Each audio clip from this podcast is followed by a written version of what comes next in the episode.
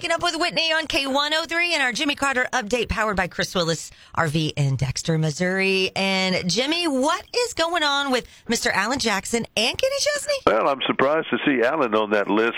Not really, but I thought his health was such he couldn't play. But anyway, Zac Brown Band, Kenny Chesney, Alan Jackson, Mac McAnally are going to all join together with Jimmy Buffett's band and do a tribute to him at the CMA Awards. Oh, it. So that's going to be great. Don't know what they're going to do yet or how they're going to do it, but the fact that they're going to do it, that's a no-brainer, really, Yep. for the producers of that show.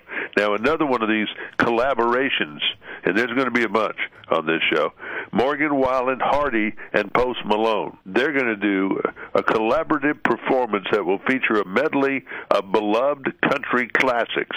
So that's either going to be a train wreck or something really good. Jason Aldean still answering questions, and now they've somebody critics have claimed try that in a small town. They call it the lynching song. And it's not right, but I mean, really, should Jason Aldean or be responsible for knowing the history of whatever he is he's standing in front of, like the courthouse there in whatever county, Maury County? I mean, I think that's a bit much to blame him for that. But anyway. Kenny Chesney, Kelsea Ballerini, Luke performance. They've all got solo performances on the show. Carrie Underwood, my I don't know that it's going to happen, but uh, the the big story would be if Carrie Underwood wins Entertainer of the Year. She's been passed over every time. I think if she doesn't get it this time, she never gets it, and I think she should get it this time. Otherwise, it's Luke Combs for the third time, and I just don't see the point of that. It's lazy, and that- it's lazy voters, not Yeah. lazy Luke. Yeah. Um, Morgan Wallen is a little early for him. Look what Carrie did this year. And I'm not the biggest Carrie Underwood fan, I'll tell you.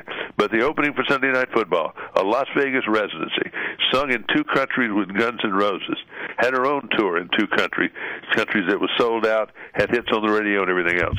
What more do you want to do? Yeah. yeah. You know, to be an entertainer of the year. Yeah. She's, she's a busy lady.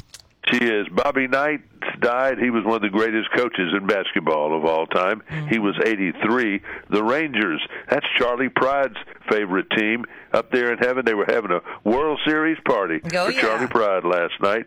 They are the champions of the world. Um, Jimmy, do you cook? Very little. Okay. Do you know what today is, really quick? Uh-uh. So today is National Men Make Dinner Day. So you Oh, don't Lord. you don't cook though, huh? Uh, No, I I know how to drive a car to a restaurant. My mother, and it's my mother's fault. My, my a woman did this to me.